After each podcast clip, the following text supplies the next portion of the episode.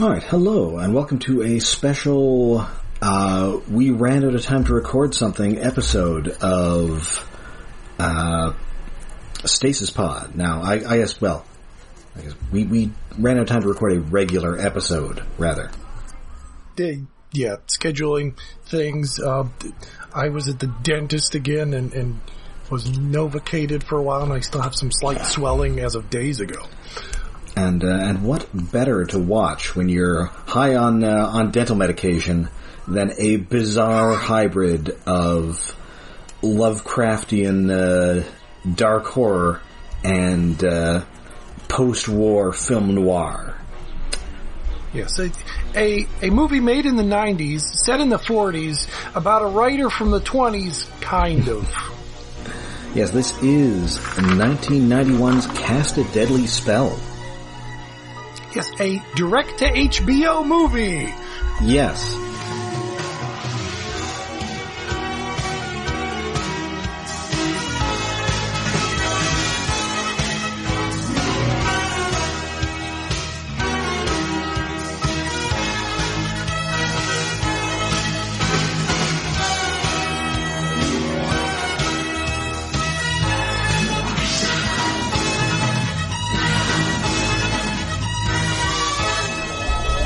Some pretty decent direct to HBO movies at the time. Oh yeah, every once in a while. I I am glad I had free HBO for five or ten years, however long it was, during this era. There was some good shit. And I believe And th- this is one of the high points that like it has been nestled in my brain for 30 years now. I mean this is precisely up your alley.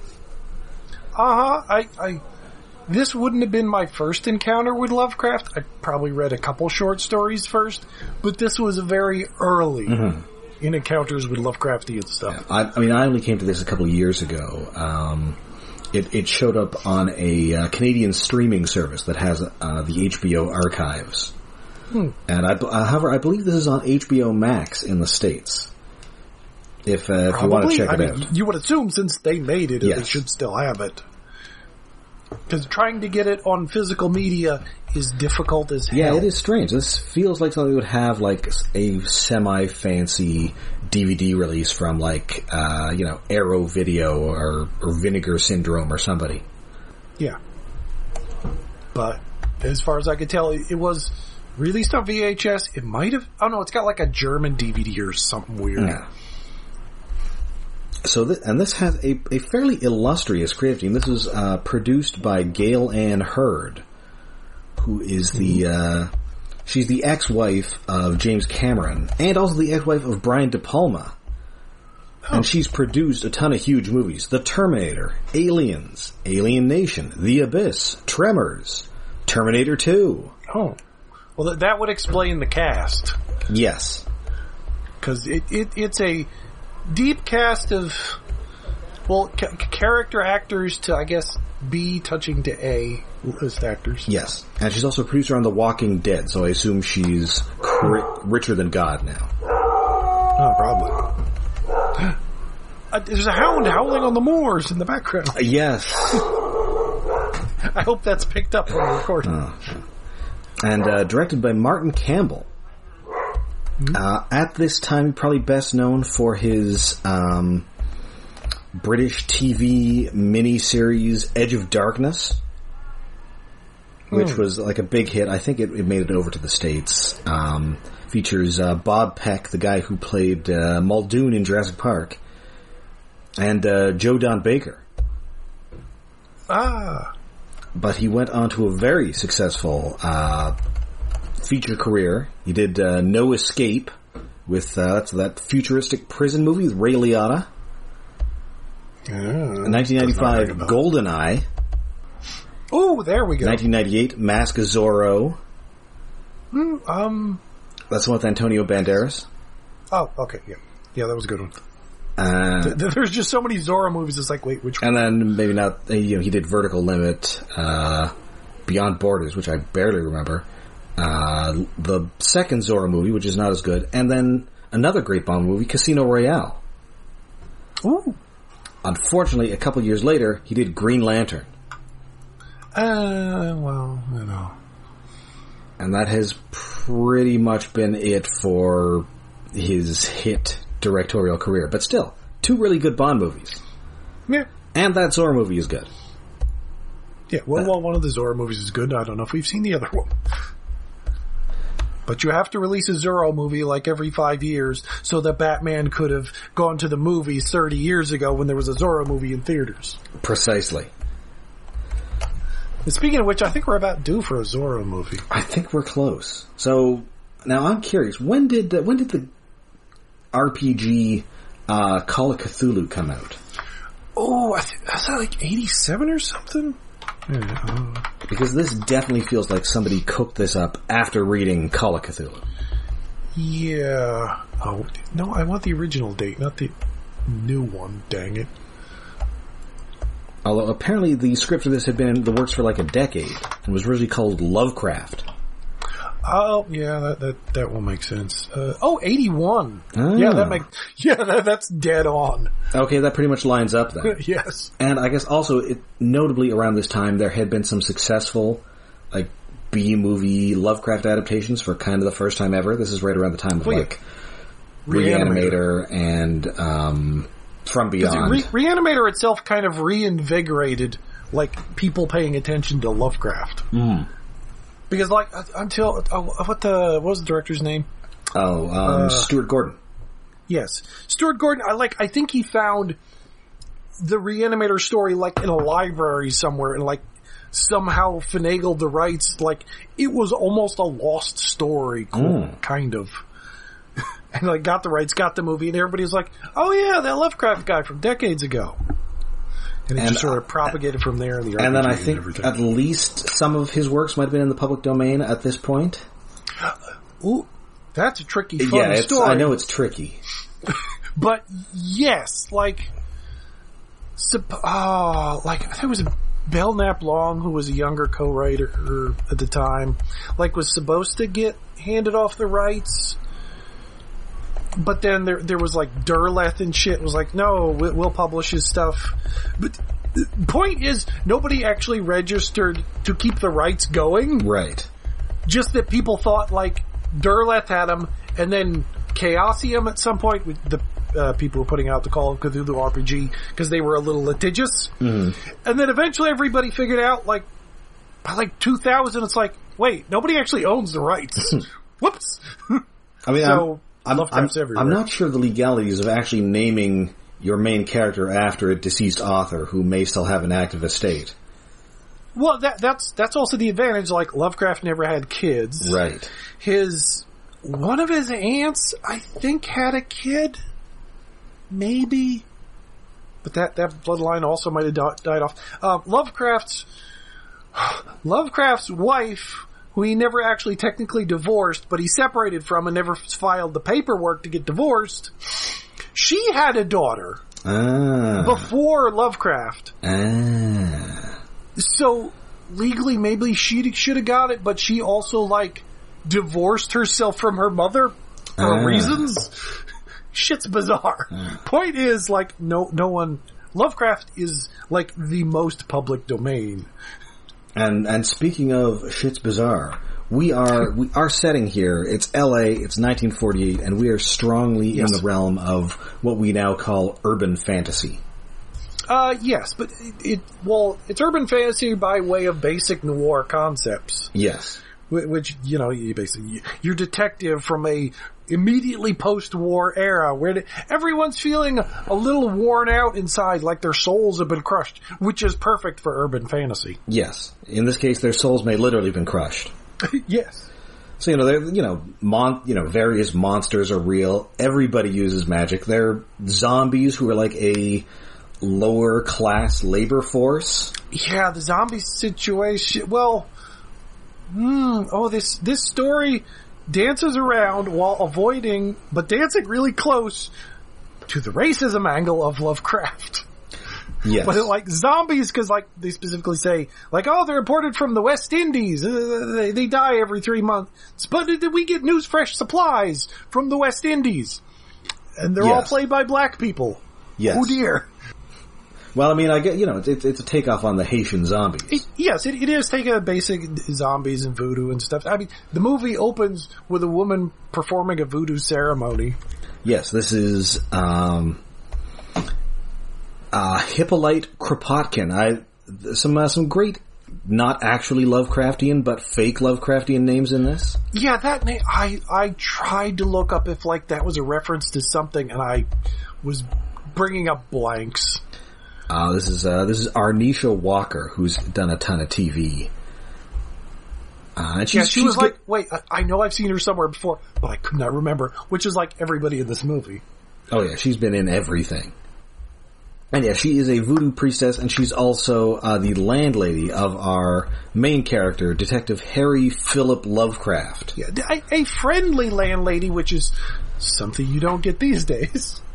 Well, you know, she's uh, she's just trying to make ends meet herself because she's got a dance academy, I guess, in this same building. Yeah, well, she, she's a witch and has a, runs a dance academy and is letting out this apartment to the scumbag who isn't paying her rent named Lovecraft. Yes, and uh, Lovecraft played by the the late great Fred Ward. Yeah, that, that that was part of the key ingredient of well, why we thought to do this. It's just months after Fred Ward died because I remember it was like, oh yeah, he was in that Cast Deadly Spell, and then you mentioned you'd seen it. Yeah, unfortunately, It's we now have a more timely reason to uh, watch it as well, as we'll get well, to. yes, Uh, but yeah, uh, Fred, uh. Fred Ward was always great. I mean, he never quite had like the the big role that would have made him a bigger deal. yeah. This. What else was? Oh, Tremors. What- it Tremors, I guess, was kind of the biggest. I mean, the thing that was supposed to be his big break was Remo Williams, The Adventure Begins. Yes, but that's Remo Williams. The Adventure Begins, and if anyone has seen that, you know why. Well, yes. Well, he, he was also in uh, The Right Stuff, where he's very good.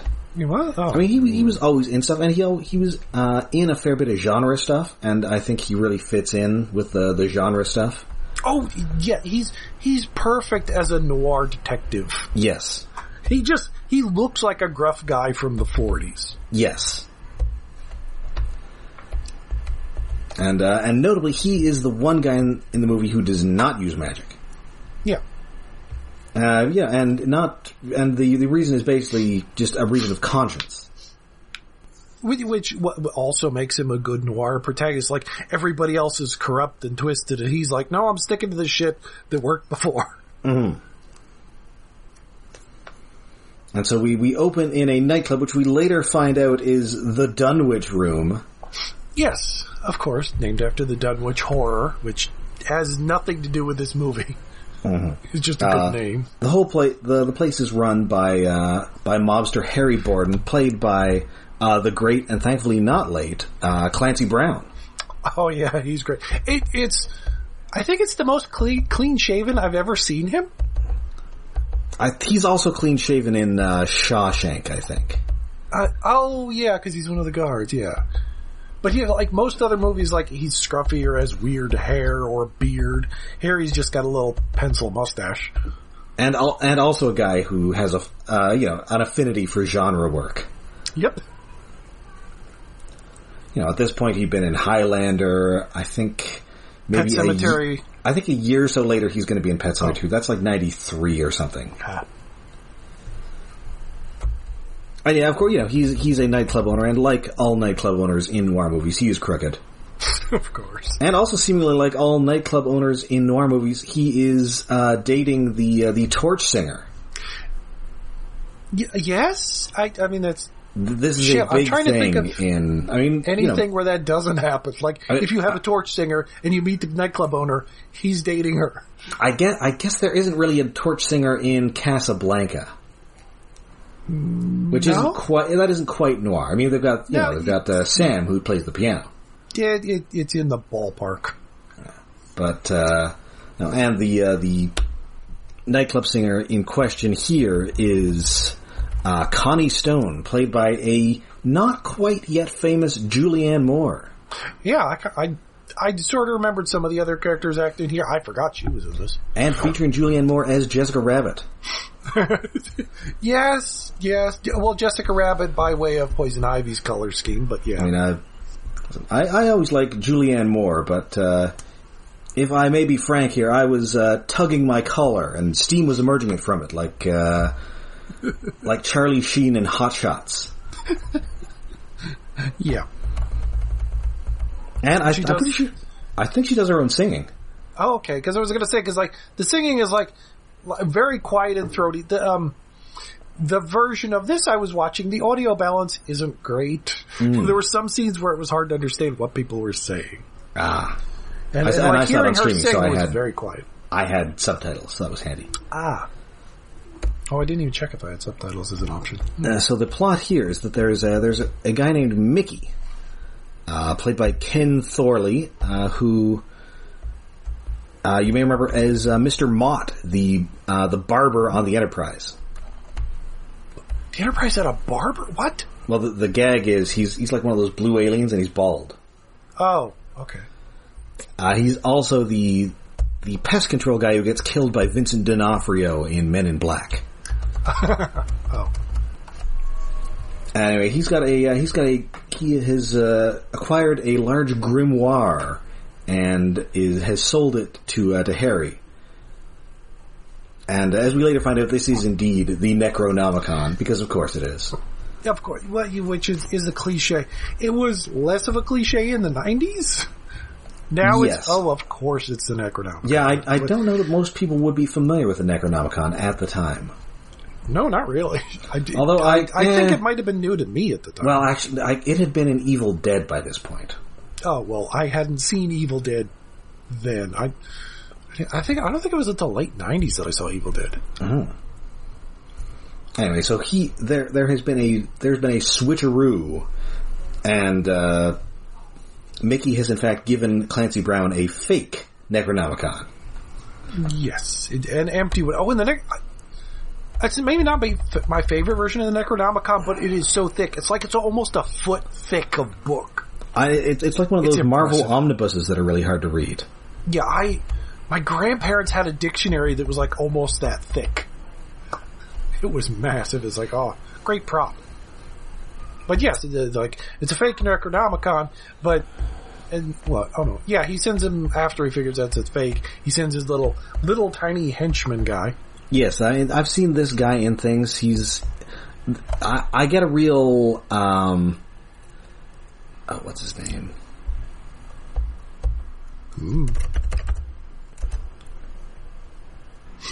You're having a me moment. Yes, I get a real Nathan Lane said no moment for this guy, Yeah, or Nathan in it- Lane wasn't yet famous. Yeah, there, there's moments when he's playing it a little camp. Yes. Uh, this is Tugwell, and he is the guy who has the, the zombie manservant. Yes, who's like he's the little guy, and he has a really big zombie manservant. Uh, you may remember this guy from Malcolm and Eddie, or from uh, from the movie Freaked, uh, where he plays the Toad. Oh, oh. I, I just can't resist any opportunity to mention Freaked. was that made in Canada? No, it was not. Oh, I just of surprising. it, it just really gels with my sense of humor. Anyway, so he uh, we get really our first cool magic set piece here as it turns out that there's been a double double cross here because instead of the cash, Mickey just has a bunch of sheets of paper. Of course.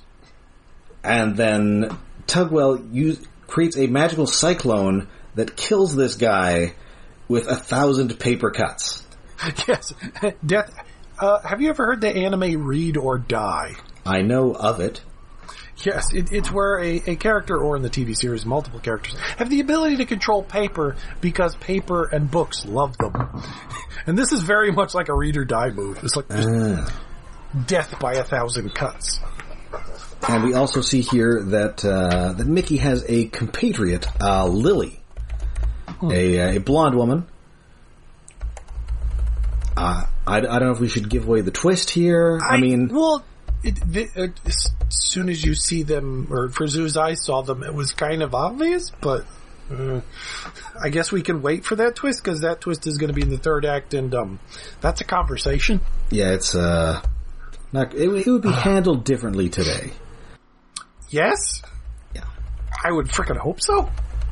So meanwhile, off in another plot, uh, Lovecraft has got his uh, his case, and he's been hired by the uh, the wealthy and eccentric Amos Hackshaw, another fantastic uh, pseudo Lovecraftian name, Yeah. and played by the the ev- the more recently late and great David Warner. Yes. He says, "Hey, David Warner, now we're talking." And of course, as as he's coming into this place, he startles a unicorn, Yes. Uh, which is being hunted by a girl who turns out to be uh, Hackshaw's daughter, Alexa- uh, played by Alexandra Powers. Yes. Oh, w- w- wait. d- does that mean that Lovecraft is a replicant or not? Because he saw a unicorn. I don't know. I'll have to see if there's any origami in this. No, I don't think there was, but that that would have fit in well. like origami magic. Then again, I, I, I guess uh, Shinto magic wasn't as big in the '90s. No, we hadn't quite crossed. I mean, uh, I don't know if the worlds of Lovecraft and Japan had yet to col- had yet collided at that point. They'd collided in Japan, but the, the, the anime had not transitioned back to America yet. Okay. Because, like, um, Call of Cthulhu was, I don't know if it still is, more popular in Japan than Dungeons and Dragons. Wow, really? Yeah, somehow Call of Cthulhu was like their first big RPG that was imported. Oh. I, I get, I, I guess because the RPG culture over there is different where, like, trying to schedule an RPG session is hard enough, but apparently Japan it's harder, so Call of Cthulhu is better because it's mostly one-shots, Ah, so you don't have to keep coming back for a series of weeks. right. Like that, we meet when we can. We'll do a Call of Cthulhu. Maybe we'll see each other again next month. So anyway, Hackshaw is, you know, an, an eccentric and spooky millionaire. He's, uh, yes. he, the ne- Necronomicon was stolen from him by his uh, former chauffeur, Larry, and Hackshaw believed that he was trying to mess with uh, Olivia, who is 16, and as uh, Hackshaw is quite insistent, a virgin. Yes. The, well, this, this is another weird part of the movie. Ah, the, the virgin stuff, and and the char- the whole character. Oh, This is not unusual for a movie of this time. I mean, a couple years before this, we had the Monster Squad. yeah. I, I mean, well, yes. The the the virgin being part of the plot line thing. That I get. It it's the relations to the character is bizarre. I mean, it's kind of a bizarre character, and of course, Warner is great at playing this kind of role. Well, yeah, because he's basically playing an old wizard with a book. Yes. It's perfect. It's like either I'm a mad scientist or I'm a wizard. That works. And of course, he's got a bunch of uh, weird fish tanks. Yeah, and, and like I feel like there was a scene missing because uh, uh, Lovecraft makes reference to that squid you're feeding, but I don't remember seeing any No, I didn't see the squid in the tanks. Like I felt like there was a prop and a scene that didn't work and was cut. Yes. I was like, that should have been a Cthulhu reference, but no. Anyway, and uh, Olivia is uncomfortably not wishing to be a virgin at this point, including throwing herself at uh, Lovecraft here, who uh, thankfully resists her charms. he doesn't resist seriously enough or quickly enough. It, it's a little no, no, no, please. He's kind of humoring her. Yeah, but he he's also kind of an asshole. Well, I mean, again, that that is your that is your noir hero. Yeah, He's a, he's almost more of an anti-hero before we really had the term anti-hero. yeah, that, that is a noir thing where where a lot of the times they're unlikable. They're a drunk or Yes. an asshole, a womanizer, or mm. some shit. It, it's just that it doesn't endear him through a lot of this movie, Well, no. other than the fact that he's Fred Ward, and it's fun watching him. Yeah, I mean, the the fact that it's Fred Ward and his natural charisma does a lot of the heavy lifting here. Yeah. Oh, and also sometimes it just rains blood there, I guess. Oh yeah, that was a nice effect. It's like he just the movie just keeps getting little more and more weirder magic bits, and the raining blood is like, oh, this this movie is weird. Well, that and the giant gargoyle squatting on top of his house. And uh, we don't get a great look at it here, but uh, Hackshaw has a gargoyle as his familiar, and uh, he has that keep an eye on uh, Yeah, on Lovecraft. Almost looks like the gargoyle from Tales from the Dark Side. That is exactly what I was about to say. Yeah, it, it kind of looks like that with a new head, I feel like they hired the same gargoyle guy. possibly. Wait, is Da- wait, is David Warner in? He's not in Tales from the Dark Side. I No. he's got to be in. Or is he in Creepshow? One of the creep shows? Oh, I don't One of the think I don't ones. think he's in Creepshow. He might be in like hmm. some of those like Amicus anthologies from Britain, hmm. Oh, yeah, that makes sense. Like From Beyond the Grave and whatever. Yeah. Doctor Terror's House of Horrors. It's a dumb name. Anyway, so we uh Oh, Yeah. there's recurring gags about how ugly Lovecraft's tie is. yes. It is, in fact, an ugly tie. It's just weird that that's like a running gag. Yes, and I believe this is around the time that he runs into. Uh, we find out that he used to be a cop, and run into his old boss, uh, Charles Hallahan. Well, uh, no. dete- Char- th- that's the actor's name. Yes. The, the character is Detective Bradbury, yes, which is like a thing. No, he was he was in an earlier throwaway scene when we first see Lovecraft and they're arresting a woman. But it, it- Yeah. it's like after Lovecraft and Bradbury, I kept expecting like more writer names to pop up. yes. And unless there were pen names of some people, I didn't notice any others. And uh, yeah, uh, this is Charles Hallahan, a guy who's in everything. He's the uh, uh, he's the guy who's basically the, the he has the mayor of Amity role in the '90s volcano movie Dante's Peak. Where he's like, oh no, we don't need to evacuate the town. The, the, the volcano's fine. He totally gets killed by the volcano. Yeah. And as uh, TV viewers of the 80s and 90s may recall, he is the he plays basically this role, but in a non-magical context on the uh, cop show Hunter. Oh, right. That's what it, that's what was getting to me. It's like I, I know I've seen this guy on TV. I just forgot where. Right, I'm trying to remember what that, that because there, there's also a supernatural twist to that murder that he, uh, or that, that of the crime The that's the going beginning? on. Uh, yes, I can't remember what exactly Oh, it was. It, it was a voodoo doll. oh, the voodoo doll. Yes. Yeah. Yeah, 'cause Yeah. it, it, the movie introduces you to oh, there's a voodoo woman, and then voodoo doll kills it, but it's like some white lady who punches out one of the cops. Yes. who's using the voodoo doll because everyone uses magic. Yeah. So he goes to uh, Willis's uh, Willis's residence, which he's now abandoned, and uh, and Uh, we're we're letting the special effects guys have some fun here because the owner is dealing with an infestation of gremlins that were apparently brought over from Japan after the war. Yes, they're so adorable.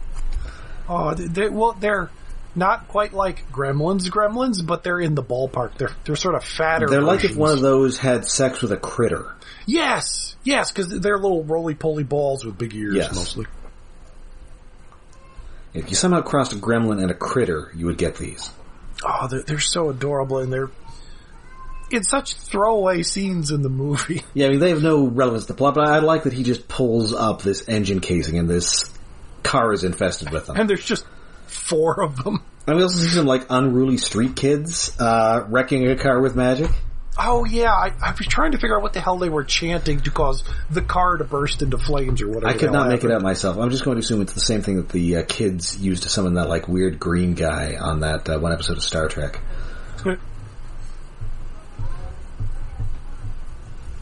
Anyway, so he he does find three clues here. There is a uh, there's a picture of Mickey and Lily from the Dunwich Club. Yeah. Uh, there is a uh, there's some perfume, which is later identified as no real lady would uh, use that perfume, which is I thought it was lipstick, but I guess it was perfume. perfume. And there is a note on a, uh, a housing development stationery that there reveals the location of the uh, of something at Union Station. which of course is the book. So he goes to the Dunwich Club, and wouldn't you know it, uh, Connie Stone is of course his old flame, and uh, and Clancy Brown is uh, his old partner, and of course uh, Clancy Brown was crooked. Well, yes. I mean, if you have two cops and one of them is Clancy Brown, Clancy Brown is definitely the crooked one. Well, well, normally if you have two cops, one of them is always, two ex cops, one of them is always crooked. But yes, Clancy Brown is going to be the crooked cop. Yes. And, they describe zombies as like bonbons because Yes. they just rot so quick. Well, and well, they come in like six in a box. Yeah. Oh. It's, it's, it's some weird, subtle racism there. Yeah, they, they last about three months with the, uh, uh, depending on the weather. Yeah. which, Oh, which that- does work. Like it, it makes you know, oh yes, Clancy Brown character is the bad guy. And of course, there is another running gag here where Lovecraft's always giving people his card, but he's accidentally giving them the card of Oh. the dance academy. Yeah, that, I think that only happens like three times because yeah, his landlady gave him cards to give out because he's late on rent. Of course, Yes. that's a detective. And you'll see So- Clancy Brown curse a guy who's trying to get a recording contract, and he makes him talk backwards. Oh, backwards! I didn't even pay attention. I, I just know like he grabbed the guy's throat and like he couldn't sing anymore because he couldn't talk normal. Oh, backwards! Backwards makes more sense. Yeah. But yeah, it's subtle shit like everyone keeps using magic except Yes. for Lovecraft. So yeah, so uh, you know, Clancy Brown is not particularly helpful. He tries to get Lovecraft to join his organization, who is not having it. So you know, he yeah he goes home. Uh, he wakes up and uh, Hackshaw's daughter is in his office. You know, she's apologizing for being super weird. So they they go for breakfast, and uh, we see Oh, breakfast at lunch. Yes, we see uh, we see fake Nathan Lane again, and he uh, bribes the diner manager to uh, deliver some cursed runes to Lovecraft. Yes, and it's a while before they actually say it, but but this sequence is playing out basically the story casting the runes. Okay, is that a Lovecraft story? No, it's um oh what the fuck is the name? Um shoot. Robert E. Howard. No, it's an old British guy. Oh, uh, Birkin. M.R. James. Oh, M.R. James. Yeah. Uh, Casting the Runes, which was made into a movie called Night of the Demon, which added a demon to the story and, and made the bad guy actually a clown and a great scene. Oh, that's a fun movie. Which was also sort of remade into the Sam Raimi movie. Oh, what the fuck?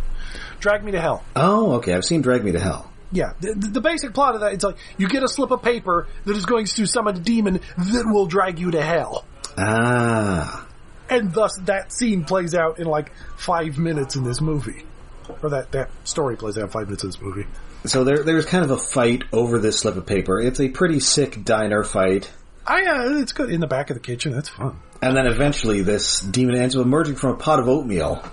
Oh, that was oatmeal. And, and it looks like a horse skull Muppet demon. It, it looks like they stole it from the set of uh, the Dark Crystal. Hmm. Yeah. And it But just it- comes out and it murders who has the paper, but you have to accept the paper. Yes, and it turns out it's the diner manager here who, to- who gets gr- uh, hideously murdered. Kind, well, it, they're doing good camera work to cover up the fact that they're just shaking a Muppet over this guy. Yes, I mean, Blood spraying everywhere. I mean the puppets are very impressive in this movie, but they are just puppets. Yes. The, the Gremlin puppet is probably the best one. I mean, I think the gar it's well, limited. I, I mean, I'd say the gargoyle is really good, and then Well, well the gargoyle's like a full guy in a suit with a like uh, animatronic head. and then the thing we see in the end looks amazing.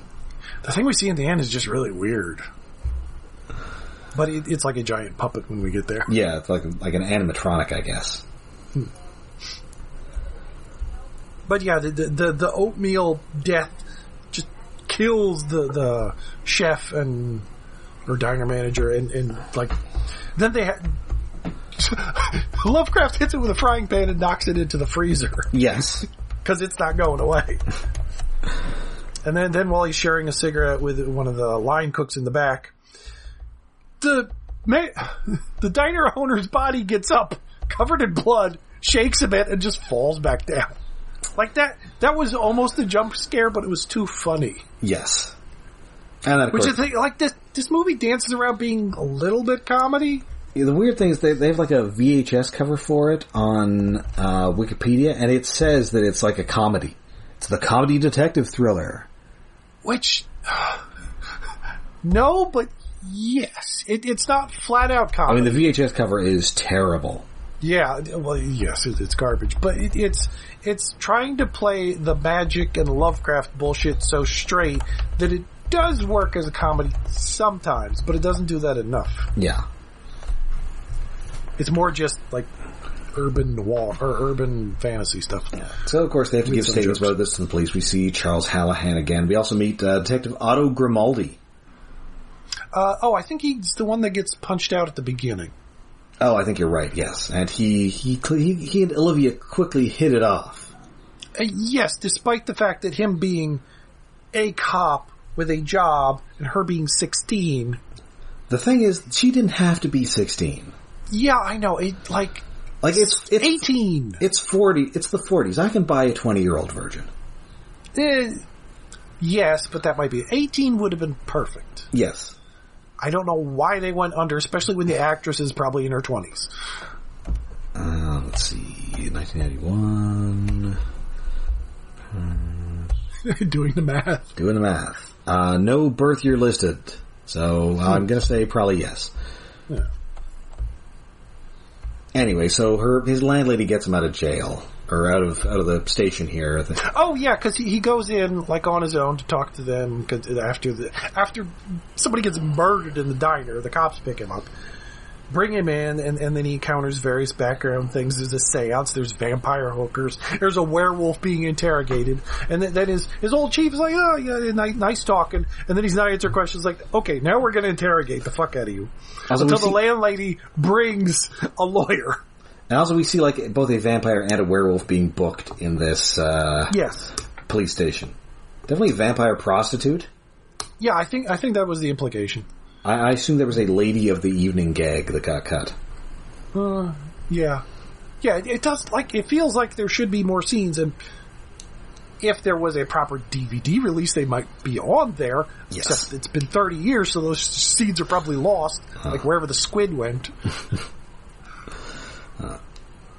Anyway, so he so he goes back. You know, he tells Grimaldi to watch over Olivia. He goes back home, and of course, uh, Julianne Moore's there. Uh, and uh, and uh, this is a little surprising, given uh, this is early '90s HBO, but no sex scene ensues, but one is implied. I well, it, wait, no, they. Well, okay, it's not actual sex scene; it's the lead into it. It's the sex scene you would get in the 40s after the Hays Code. Yes. Whenever the Hays Code started. Like, it leads into it, and then they wake up and he's in bed. She's not. She's, you know, negligee thing. Mhm. Oh, yeah, that is kind of. Yeah, for the 90s. Well, I guess it was 91. It wasn't in the middle of the 90s when you definitely would have got a sex scene. I mean, I feel that on HBO though. I mean, they're they're this is around the time of like Tales to the Crypt. Yeah. Yeah, you could have. Uh, it is kind of weird. Oh. I mean, I'm not Again, I'm not scene missing. complaining, but No, it, yes. it doesn't need to be there. It's just, it's odd that it's not a little bit more. Yeah. I mean, not that we see Julianne Moore's tits or anything, but it's like, something? A little bit. Yeah. Anyway, so she, you know, she, she gives him a little information about Mickey and Lily. That you know, she's, she's she met Lily a couple of times, had some girl talk, Yes, it, it- it's starting to put the clues together for him. and of course we we run into uh, Mrs. Kropotkin, who is very concerned about the Necronomicon. Yes. yes, yes, I've heard of that book. Fuck it, I'm getting out of town. I'm going to Florida. Yes, Here is a magic bracelet that won't actually come up in the movie. I really thought that was going to come up. It, I don't believe it does. yeah, so did I. It's like, again, scene missing. Yes. And then, of course, we also we get a brief scene of uh, Grimaldi spying on Olivia, getting discovered, and then getting taken into the mansion so she can take care of him. Yes. Oh yeah, and every once in a while we see the gargoyles spying on Lovecraft. Yes, we get, get a bunch of Gargoyle gargoyle vision. Yeah. And we, we head now to this new housing development, Vista Bonita, where we're we're sort of this movie's way of sort of telling us that we're transitioning from the 40s into the 50s. Yes, and also kind of does the best gags in the movie, which are just sight gags of zombies building things Yes, badly. and uh, the one running this is played by Amber Peruba, who I mostly mention because she's also in the movie Wishmaster, in which she plays a character oh. named Wendy Derleth. Oh. Okay. Oh, that would have been funny if she was named Wendy Derleth here. would have been more appropriate. And you should have thrown in a few more. Like there, there's what is it? The hotel or something? It's called Ashbury or something. You could have called that Ashton Clark Ashton Smith. I'm, I'm surprised that at no point nobody names drop name uh, that nobody names dro- name drops Arkham or Miskatonic University at any point in this. Yeah, well, those are East Coast things in L.A., but it would have made sense. Like, oh no, wait, where did where does he say he get, got the book from?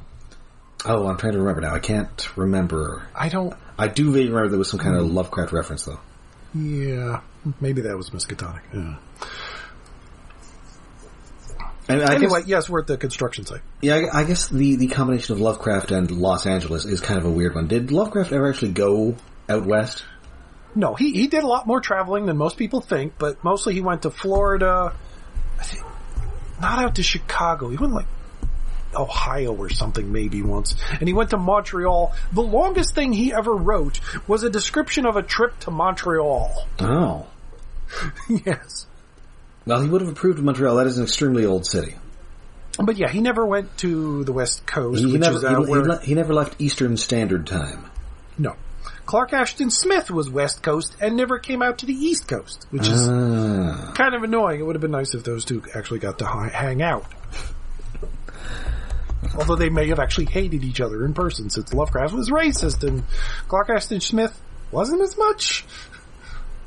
I mean, well, Lovecraft was racist for the time, and it was, the twenties and thirties. Like, oh my god, dude, chill. So you know, it turns out that Mickey was the was the head of Vista Bonita, who's building this community, and that uh, Lily is staying at the Hotel Ashcroft. So uh, Again, why isn't Ashton? Uh. So with uh, with with Connie's help, he he lures uh, Lily into the hotel room, and at this point, uh, need I mention that uh, the Crying Game, I believe, came out this same year. Oh, yeah, it, it, uh, well, th- this is, I guess, the, the third act twist, kind of. I mean, I mean, kind, I mean, Lily is a tertiary character, and I guess we can say here, Lily is played by uh, Lee Tergesen. Um, you may know him as the the main guy in uh, in that show Oz. oh, never watched those. Hmm. Uh, he's uh, he's Terry in uh, in both Wayne's World movies. Ter- wow, I have, I, other than a few scenes, I barely remember the Wayne's World movies. He he's in a lot of stuff. He's he's he's still a guy who turns up. I got he does a ton of TV guest appearances. This, this is where pronouns become a thing. Cause, oh crap, Oh, I, he played um, he played Karen Page's dad on Daredevil. yeah. I like, I haven't seen this movie since the 90s, but I half remembered this movie. And this is a part I forgot for good reason. Yeah, I saw this a couple years ago, and I had totally forgotten about this. I Yeah, mean, because like they are an incidental character, yes, but it, it's a trans character in the '90s, set in the '40s, and with the baggage that comes with that. Well, it's a, presumably they're trans. It's not I mean, entirely it- spelled out, but that seems to like everything in the movie of that character. I mean, how could, they act. It could also be a drag thing. X. Mm, I, I guess they don't. I mean, the thing is, in pronoun. the '90s, anybody But, but who there's the like, scenes like "Give me my hair back." Uh, my hair, not my wig, my hair. yes, So I, I, my brain is leaning toward. I mean, we're two cis guys trying to deal with this. I mean, and the scene, thing but, is, oh. in in 1991, no, like, very few cis people would distinguish between a drag performer and a trans person. yes, especially since Lovecraft calls them the F word, not the fun fucking F word, the other F Yeah, word. there, there is some uh, some vintage uh, homophobia in there. Well, we're also using another F word. what? Uh, he uses fairy at one point as well. Oh, oh, that that one's not great, but it's okay in comparison. But but yes, like uh, lures there. Like the first thing he does is knocks Lily out with one punch. The fuck? I mean, he's just there, after, knocks him out, puts a drink on the stand for Lily to have when she wakes up, goes over to the closet, gets the book, and, And- waits for her to wake up. And it is a little unfortunate because uh, this same year thereabouts, you actually you had um, David Duchovny's character on Twin Peaks, who, well and perfect, was better representation. Guy, like, no, oh, that's the thing with this. Like, it's like he's he punches her the fuck out, But then he's nice about breaking the information that her boyfriend died to her by giving her a drink. So it's like dancing back and forth between, like, you're doing the worst version and, and an okay version, and use the F word. Oh, movie, what the fuck? Mm-hmm. You're making me hate the main character, and he's Fred Ward. Yes. I don't want to hate Fred Ward. Well, and also notably, uh, Lily wants to flee to Tijuana, and that may Again. be a sideways reference to sex changes. Yes. That was my thought, too. I mean, that's that's how it's used in, say, Ed Wood, which came out around the same time. Yeah. Oh, wow. And what was this? Wow. Well, no, no Ed, Ed Wood was a, three years later. No, Ed Wood is Oh, ninety four. Still, that that's uh like every most things you realize. Oh yeah, stuff happened in the nineties or the eighties or whatever. But that Ed Wood is that old feels weird for some reason. But it makes sense because it. Well, again, it's a movie talking about the forties, Mm. thirties, whatever. Anyway, it turns out that uh, David or that uh, the Clancy Brown is really behind Vista Bonita, Yes. and that he uh, that he had her infiltrate uh, David Warner's house and to find out why David Warner wanted to buy this development for a ton of money, like way more than it's worth. Yes, but but then Lily and Mickey double crossed them by stealing the book mm-hmm. and a blank copy that David Warner had produced. For insurance. I guess. I mean, it, Why would he need insurance considering the plan going forward makes no sense? But he has a blank copy and they use the blank copy and, and then Tugwell, the little guy, killed Mickey without finding out where the fuck the book was. Right. That screwed, made things weirder, which, which is why Lovecraft's involved. And so he's going to, and uh, so yeah, David Warner's going to unleash the great old ones. Uh, they they they name drop Yog Sothoth and Cthulhu here, and that Olivia will be will be sacrificed in a virgin sacrifice.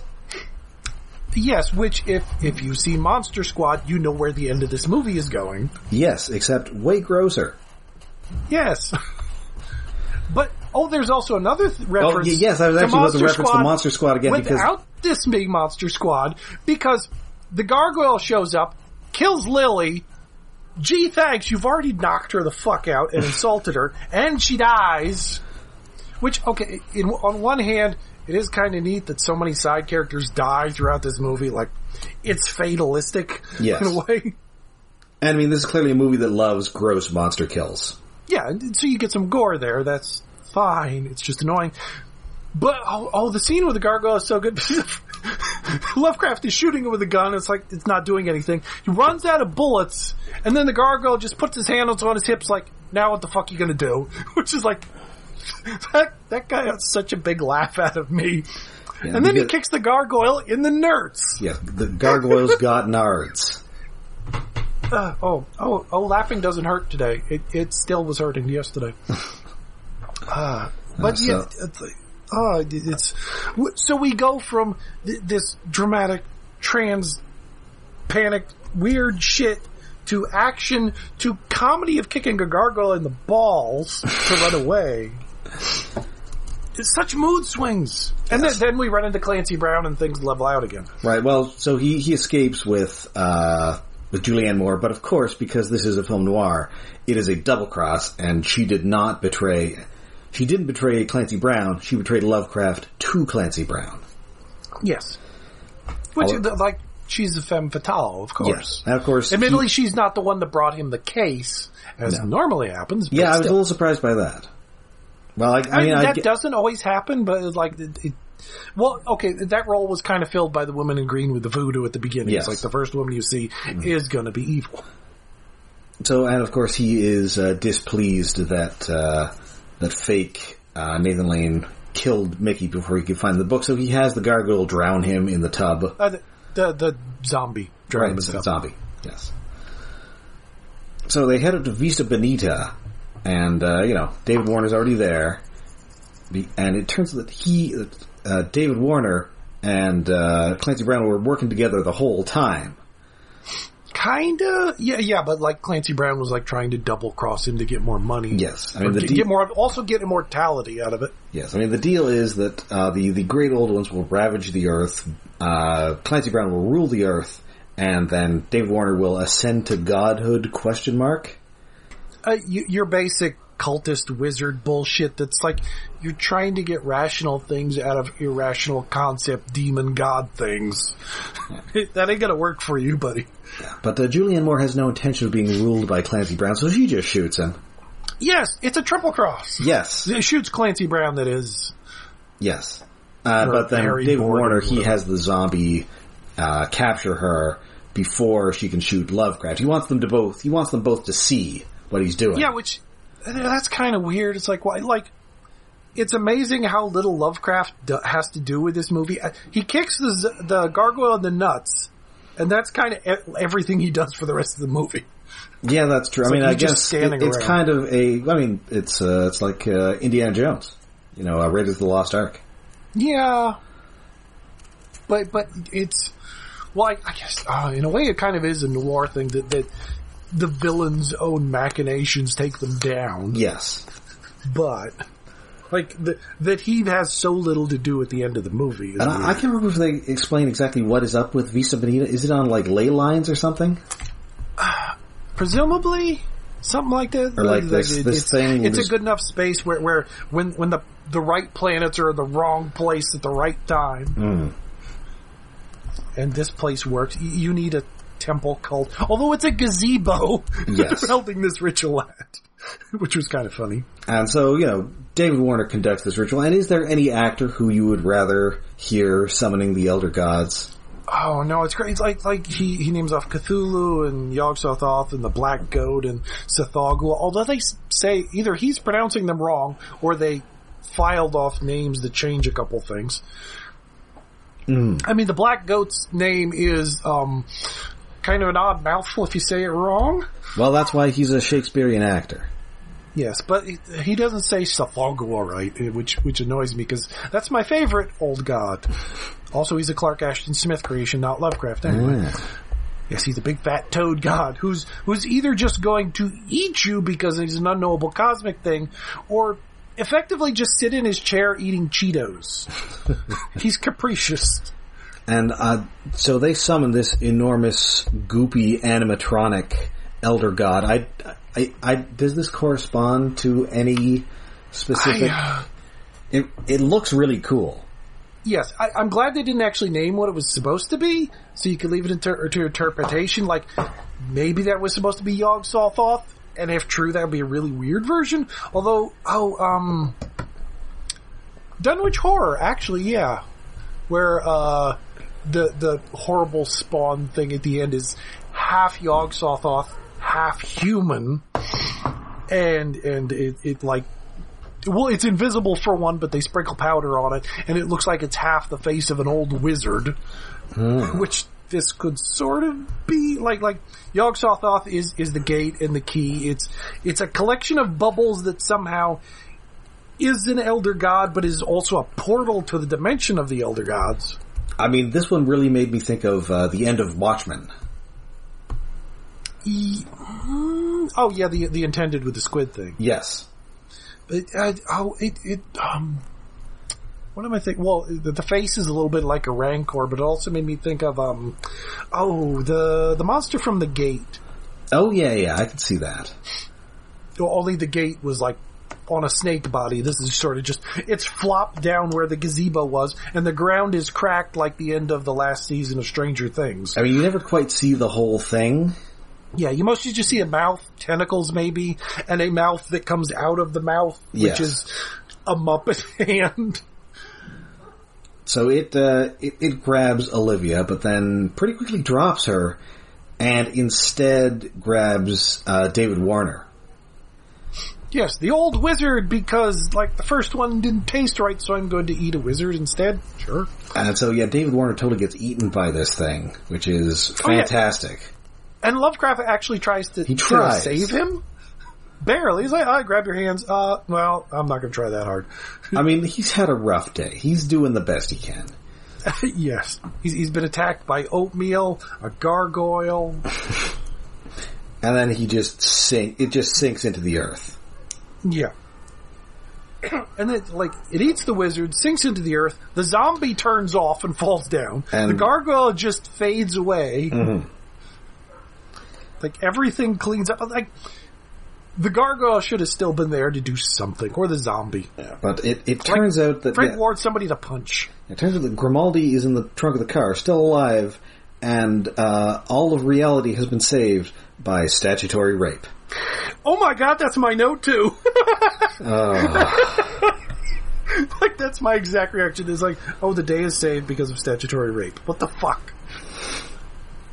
I, I, I mean, I knew that punchline was coming after you introduced the virgin, but it's very uncomfortable that you had a cop who's married and a 16 year old. I mean, I feel they could have found like a, a teenage boy or Something made her a little like- older. Yeah, make her 18 at least, or ah, where would you get a teenage boy somewhere? It's like unless Clancy Brown had a little brother. Or I don't know, like Lovecraft has like a kid who does errands for him or something. Oh yeah, yeah. This kind of movie kind of was missing that kid's sidekick that noir has sometimes. Yeah, like like the the Dick Tracy page boy. yeah, shit. exactly. Or what the what the hell was Kid Dick Tracy's sidekick called? Oh, geez, I, I have actually never seen that movie. Oh, I I don't know if that. Well, that yeah, that character probably definitely was in the comic, but uh, I didn't read. I, I used to read that comic occasionally in the paper in the '90s, but I don't remember shit. So, of course, you know, Anyway, yeah, it, it's it's an awkward way to end a movie, but we saw it coming. so you know, Julianne Moore's headed to jail. Yeah, which seems like like Lovecraft. You were the only one there to see her kill a guy, kind of in self defense, sort of, but not. well, I mean, I guess Olivia was also there. yes, but she was in the car and gagged. That's I- yeah, true. she- oh no, she was.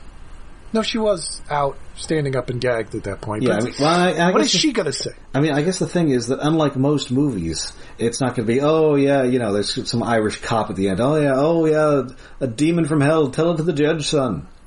Yeah, It's like, oh yeah, demon from hell. Okay, okay, gotcha, gotcha. Writes down, writes down that. yeah. You know, It just kind of seems weird that like he's definitely gonna turn her over. yes. Admittedly, that's a noir thing because like he doesn't use magic, but he plays by the rules, his own stupid rules. Well, it's uh, it's what it's uh, most noir movies were produced after the Hays Code, which specified that all evildoers must be punished for their evil.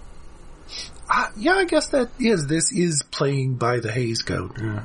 and so many people die. Yes, and so often when when there is like a femme fatale, she's not because it also discourages violence against women. So she's killed by some sort of accident or something. Yes, and yet we had Lily. Hmm, Yes, Like, I, I, oh, just like, the, admittedly, that's such a minor character, but it's also the character that steals the book and and is what the MacGuffin they're looking for for half the movie. oh, and uh, It's and, just it, dead. and as for the Ne- Necronomicon, no, Lovecraft's going to keep it. Yeah, on his desk.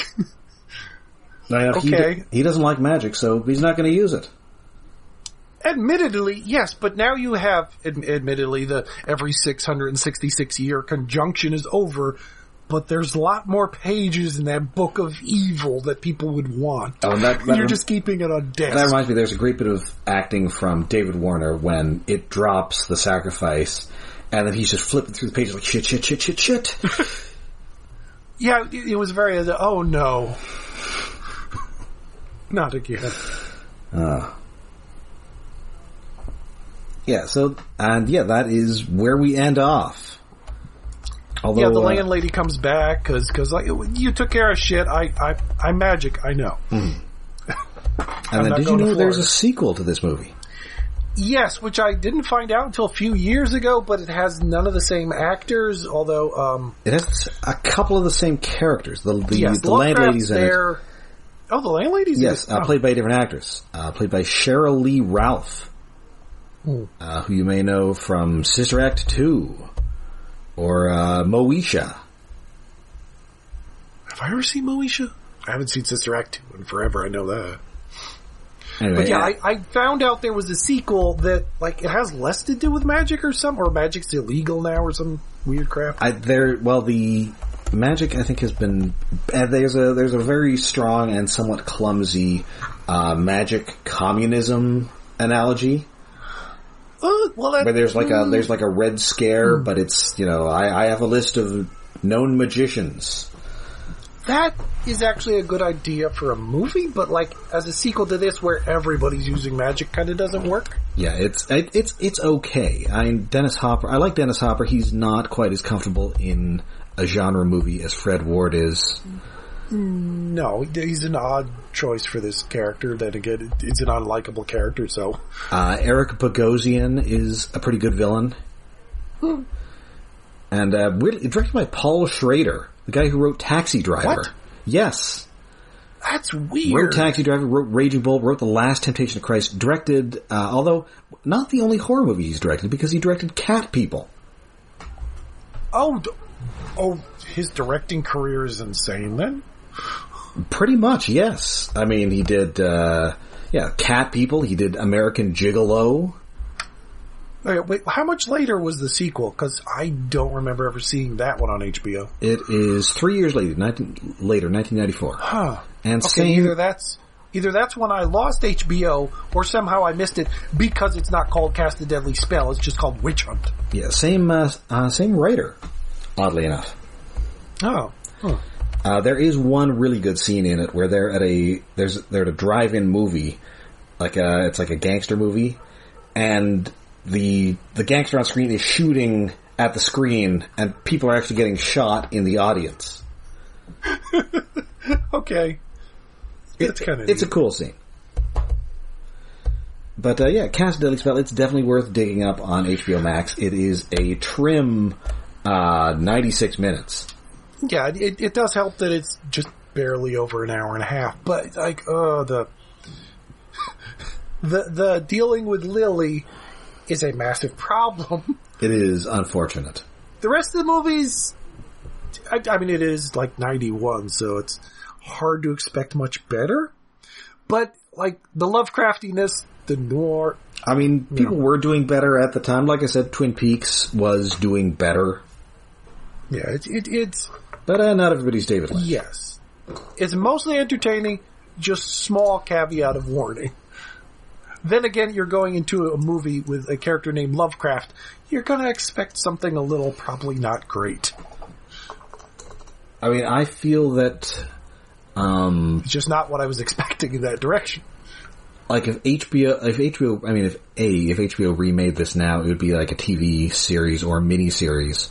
Yeah, that, that, like, when I first saw But it, I, I think figured, it could be really cool. like I was really expecting like oh a yearly or every two years sequel series with this because it's a great setup for like a series. I I mean, mean, yeah, I- now now did HBO get this back. I mean, oh, where, what was Lovecraft Country on? Which is That was a also series I need to watch. Oh, it was. Okay, well, I guess they did that instead. I, I bought the series. I need to watch it, but I need to read the book first. That's just been on my shelf of. That's the next thing I read and watch. It's just it's been months. But I feel that you could really do something interesting. with I mean, this is fun, but I feel that you know you could really sort of explore sort of the weird racial and gender dynamics of Lovecraft and the 1940s. Yeah. Even though he It's did like- Lovecraft even live to the 40s? Oh, I'm trying. I think he died in 37. 37, correct. Yes, because he was born in uh, 1890 and lived for 47 years. I know way too much about Lovecraft. Well, yeah. Well, mostly because I listened to at least two podcasts about him. Because they started another one uh, about his letters, which is interesting and horrifying at the same time. But yeah, it, it, it's it's a nice take on Lovecraft by making Lovecraft the main character without actually being H.P. Lovecraft, even though he's named Howard Phillips Lovecraft in this movie still. But of course, he drinks, and Lovecraft hated drinking and smoking. And, you know, he, he, he's pretty nice to his landlady, who's a black woman. Yeah, oh, which uh, there's there's at least one instance of Lovecraft being nice to black characters in case of Charles Dexter Ward, Mm. but that might be the only one. But yeah, uh, no. I mean, now this is just reminding me of that uh, movie where Jeffrey Combs plays Lovecraft. Uh, yeah, it's the thing. I like. I, I like this version where it's it's just using the name and it's taking off on the concept of the mythos.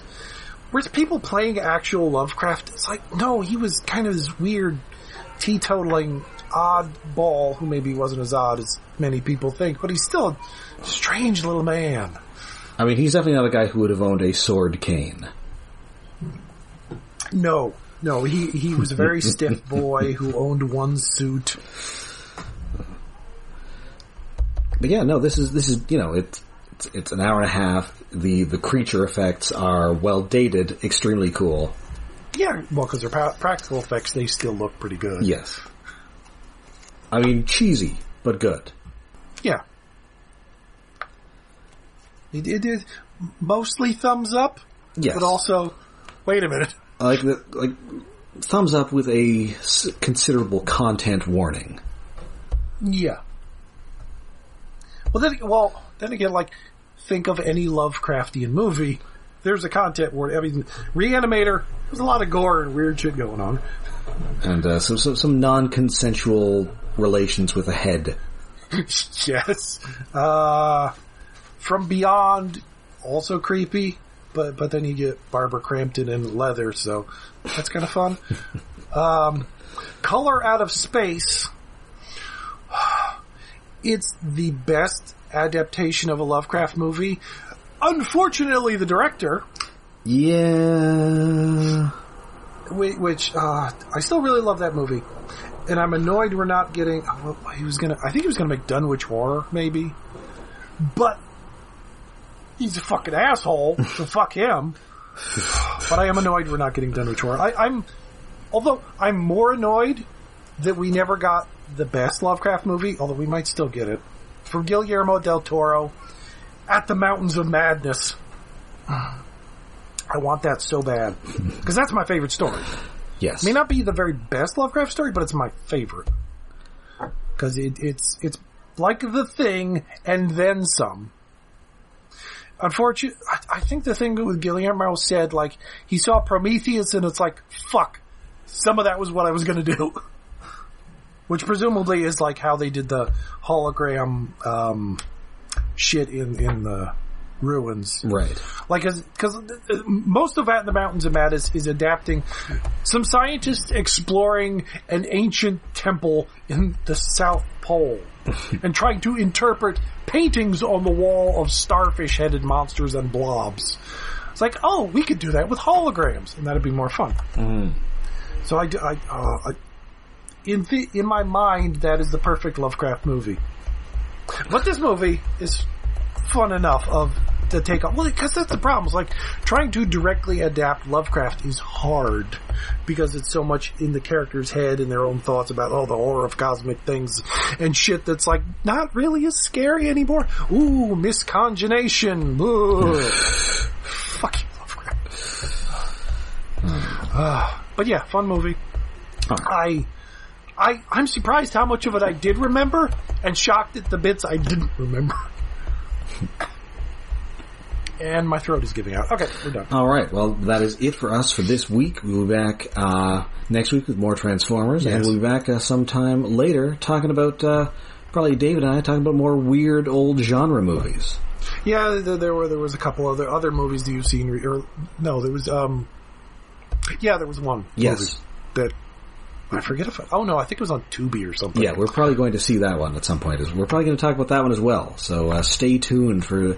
Uh, I will say an '80s genre classic uh, starring Dennis Quaid. Yeah, other than the Meg, what weird takeoff of just the two of us talking hasn't been an 80s or now 91 movie. the 80s into the early 90s. All right. So until next time, I'm Rob. And I'm David.